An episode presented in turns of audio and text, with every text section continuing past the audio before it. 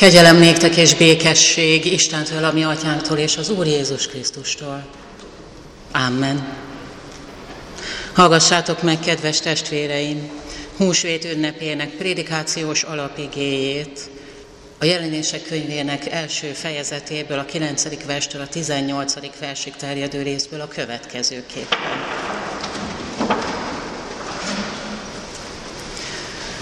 Én, János, testvéretek és társatok Jézussal a szenvedésben, a királyságban és az álhatatosságban, a Patmos nevű szigeten voltam az Isten igéjéért és Jézus bizonyságtételéért.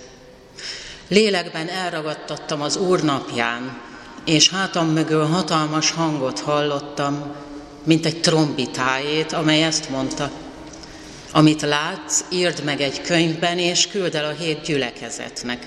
Efezusba, Szmirnába, Pergamonba, Tiátirába, Szárdizba, Filadelfiába és Laodiceába. Megfordultam, hogy lássam, milyen hang szólt hozzám, és amikor megfordultam, hét arany gyertyatartót láttam, és a gyertyatartók között az ember fiához hasonlót. Hosszú palásba volt öltözve, mellén aranyövvel körülövezve. Feje és haja fehér volt, mint a hófehér gyapjú, szeme, mint a tűz lángja. Lába hasonló volt a kemencében izzó aranyérchez. Hangja olyan, mint a nagy vizek zúgása. Jobb kezében hét csillagot tartott, szájából kétélű éles kard jött ki, és tekintete olyan volt, mint amikor a nap teljes erejével ragyog. Amikor megláttam, lába elé estem, mint egy halott. Ő rám tette jobbját, és így szólt, ne félj, én vagyok az első és az utolsó, és az élő. Halott voltam, de íme élek örökkön örökké, és nálam vannak a halál és a pokol kulcsai. Amen.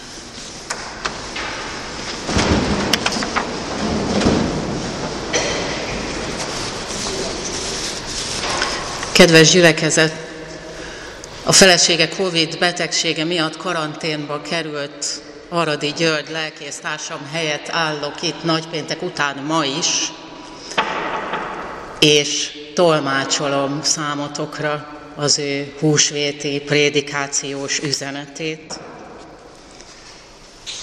Ünneplő húsvéti gyülekezet, szeretett testvéreim az Úr Jézus Krisztusban. Akár otthonaink zárt világában, akár a parányivá zsugorodott közösségi ünneplés helyzetében ér utol bennünket a páratlan húsvéti evangélium, ébressze fel szívünkben a szunnyadó szikrát, a feltámadottba vetett hit erejét. 2021-ben a Patmoszi számüzetésében is élesen látó János mennyei jelenésével érkezik hozzánk az üzenet. Így ragyogjon fel számunkra Krisztus izzó tekintete és igéje. Az első félreérthetetlen képben az egyetlen hitelt érdemlő keresztény apokalipszis nyitányában rögtön a leglényegesebb lepel hull le. Maga Krisztus jelenik meg, mint az élet fenséges ura. Nekem egyszer mind ez az egyik legrégebbi Jézus kép emlékem. Mielőtt képet alkothattam volna a Szentírást olvasva erről az apokalipszisben megjelenő úrról, már kisgyerekként barátkoztam vele, egy pasztelkép látványának a segítségével. Szüleim hálószobájában az ágyuk fölötti falon lógott, ha jól tudom, nászajándékba kapták Ruzicskai György festőművésztől. A hömpölygő hanghullámok és a tekintet szilárdsága mellett van valami lenyűgöző a kép beállításában. A szájból kiötlő kétélű kard mellett a szigorúbb gesztust kifejező bal kéz határozott, lefelé mutató iránya meghatározó. Ugyanakkor a jobb kéz szinte szemmagasságba emelve valami védelmező gondosságot mutat a csillagok játékos köreivel. Krisztus tekintete és mozdulata egyszerre ébreszt tiszteletet és fejez ki odaadást. Ebben nyílik meg ma is az evangélium. Akinek tekintete a nap izzásához hasonlatos, mozdulataival mégis egyértelművé teszi, hogy aktív, törődő, támogató szándékkal közeledik hozzánk. Így van ez még akkor is, ha János a hang forrása felé fordulva halálközeli élményként éli át e nagy találkozást. A megrendítő hangok és vakító jelenés közben a királyi és főpapi fenségbe öltözött úr jobbjában tartja a hét csillagot, vagyis nem szűnik meg egyháza közösségeivel törődni. Ez a hetes szám kifejezi egyszer mind az egészet, az egyetemes egyházat, és a később példák sorával bemutatott hét kisázsiai közösséget is. Világossá válik, hogy Krisztus szenvedélyesen szereti egyházát, és benne minden törékenység és tökéletlenség ellenére híveit. Akkor is és ma is.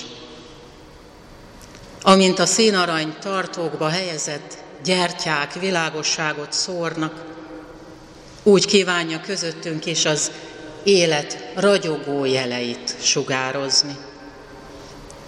Törődik a kozmosz rendjében a tiszta hit ragyogásával, és külön-külön törődik velünk, az egyel is. Ezért rázza fel a kozmos sorsát egyengető jobbjával Jánost, szeretett szolgáját ott Patmos szigetén, mert fontos neki szenvedéssel próbált élete, és mert tudja, hogy egyetlen királyságot hisz, és ezért érzi át az álhatatosság jelentőségét. Hogy ő tényleg igazi társ, a szenvedésben, a királyságban és az álhatatosságban. Ezért helyezi rá jobbját, hogy életre támogatva képessé tegye újra őt mások erősítésére. Ez lehet ma saját húsvétunk lényege is. Kitartóan bízni abban, hogy az ő országánál, királysága mércéjénél nincs nagyobb gazdagságunk, és ezért még a szenvedések között is érdemes álhatatosnak maradnunk, mint akik tudjuk, hogy áldó keze életre támogat ma is bennünket is. Ilyen saját feltámadás élményen keresztül, mint János, magunk is húsvéti hírnökökké válhatunk az Isten szemében oly fontos közösségek élesztőjévé. Jánossal és küldetésével ma igen könnyen azonosulhatunk, hiszen a távolság, az elszigeteltség élmény, vagy a vég fenyegető képeivel kísértő hétköznapok világa ismerős lehet mindannyiunk számára. Nekünk a pandémia hullámai között kell helytállnunk. János számára akkor és ott a császárság öntömjénező mámora volt a legfőbb fenyegetés. Annak hullámai épp úgy kikezdték a Krisztusi mérce szerinti életre törekvő közösségeket, mint a ma fenyegető, Istentől elsodró áramlatok. János számüzetése is feltehetően azzal át kapcsolatban, hogy végül is kinek adja még oda, csak is Istennek az élet egyedüli forrásának járó tiszteletet. És bizony ebbe, ebben mérlegre kerül a mi életünk is. Ilyen értelemben mi is patmoszi viszonyok között élünk. Távol kerültünk közösségeinktől, a családi fészektől is talán földi hivatásunk gyakorlásának megszokott tereitől. Talán az élethez szükséges bizalom önfelett gyakorlásától is. És épp ezért van szükségünk mindennél inkább megerősített húsvéti hitre, felrázó Krisztus élményre. Újra, hogy ne lankodjon a közös hit összekötő ereje. Friedrich Hölderlin Patmos című Kánoki László fordította versében, így fogalmaz, Bárcsak volnék annyira gazdag, amennyi vasat terem a tárna, s tüzes lávát az etna, hogy képet festhetnék, s olyannak látnák, amilyen volt a Krisztust. Milyen ez a Krisztus? Milyennek ismerik meg? Rajtam keresztül, társaim az úton őt. A feltámadottnak nem csak az első húsvéti hajnalon volt elsődleges üzenete az, hogy ne félj, ne féljetek. Ezt ismételgette újra és újra. Távol a régi szent helyektől, Jeruzsálemtől és Galileától. Patmoszon is így indított János felé. Ne félj, majd hozzátette, én vagyok az első és az utolsó és az élő. Halott voltam, de íme élek örökkön örökké. Ezért a Krisztusért érdemes megfordulni. Hátot fordítani minden halálos nyomasztásnak, saját korunk és életünk siratóinak, és követni benne a remény hiteles alakját, akiben van jövő és távlat, akiben boldog lehet a vég is. Adja Isten az ő lelke által, hogy csak egyszer is megsejtsük ezt a teljességet, hogy Jézus Krisztus a kezdet és a vég, az alfa és az omega, hogy többé saját létünk kifeszített végpontjai között se akarjunk magunknak más idegen vezetőt, hanem vele maradjunk, akinek szavai hótiszták, hozzá forduljunk, akiből emésztő tűzként törnek fel a szerető ragaszkodás mondatai. Vele nyílhat meg saját sírunk zára is, hiszen kereszt halála lett a kulcs. Drága testvéreim, otthoni karanténom számüzetéséből is azt üzenem nektek, hogy a feltámadás ünnepén nem lehet nagyobb ajándékunk, mint találkozni a feltámadottal. Lélekben, életre hívó igéjén keresztül a személyes megszólítottság helyzetében. Patmoszi János húsvétjában osztozva. Aki halott volt, de íme él, szólít, ébreszt, gyűjtöget ma is halálból életre. Ahogyan Hölderlin bontja tovább a képet versében ébrezgeti a holtakat, kiket hatalmába még nem kerített az eldurvulás. Várja már nem egy bátortalan tekintet, hogy megláthassa a fényt. Nem kívánnak éles sugárzásban virulni, bár csak az aranykantár tartja féken merszüket.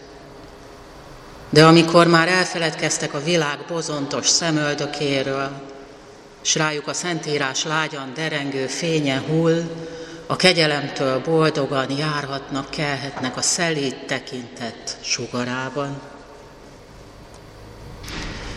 Hozza el gyülekezetünk angyala, a fasor angyala, ezt a kegyelemtől boldog, járó, kelő életet a szelíd tekintet sugarában.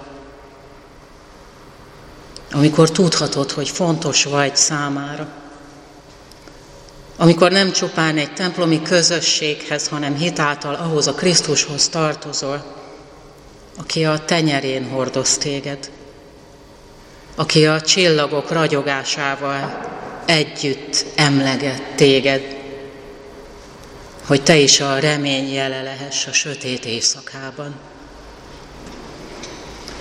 Így óvja angyalaival járvány idején megpróbált gyülekezeteinket feltámadott Urunk, és vezessen a szeretet élő szigeteire minket, ahol ezt halljuk tőle, ne félj, én élek, és ti is élni fogtok. Amen.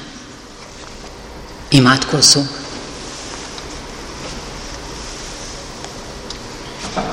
Hálát adunk neked, Istenünk, azért az örömhírért, hogy Jézus, ami megváltunk, feltámadt és él. Teremts minket újjá szent lelkeddel. Űzd ki belőlünk a halál félelmét, és töltsd meg szívünket az örök élet örömével, az élő Úr Jézus Krisztus által. Amen.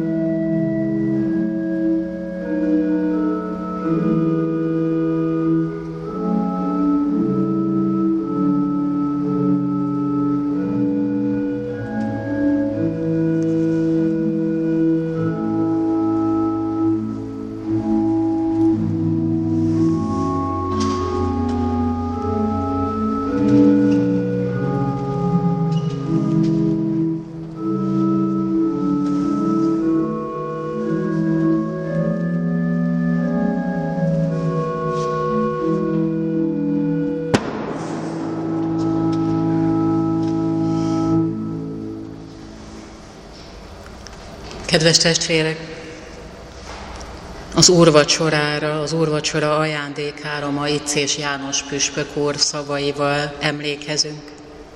Ő ezt írja, ahogy a mindennapi kenyérrel sem azért élünk, hogy élményben részesüljünk, úgy Urunk az úrvacsorában sem egy szép vallásos élménnyel akar megajándékozni, hanem örök életre akar táplálni bennünket. Az oltár előtti nagy könyörgésben imádkozni fogunk Körtési Béla testvérünkért, aki három évvel ezelőtt hunyt el, és akire térés idő távolából is szeretettel és hálaadással emlékszik családja és szerettei. És imádkozni fogunk nem sokára keresztségre készülő testvérünkért, Barta Dénesért is. Holnap 11 órakor lesz Isten tiszteletünk, húsvét második napján, április 12-én, hétfőn pedig 5 órakor tartjuk következő online biblia óránkat. Nagyheti alkalmaink offertóriuma összesen 15 ezer forint volt. Itt ugye mindig csak azt hirdetjük, ami így a persejbe kerül bele tényleges pénz formájában az online beérkező adományokat. Nem szoktuk hirdetni, arról is fogunk később csinálni egy összesítést. Az evangélikus élet legfrissebb ünnepi húsvéti bő, gazdag száma vár bennünket a kiáratnál 600 forint az ára. Aradi György kollégám és a magam nevében kívánok áldott húsvétot és a holnapba vetett jó reménységet minden kedves testvéremnek. Isten békessége, amely minden értelmet meghalad, őrizze meg szíveteket és gondolataitokat az Úr Jézus Krisztusban. Amen.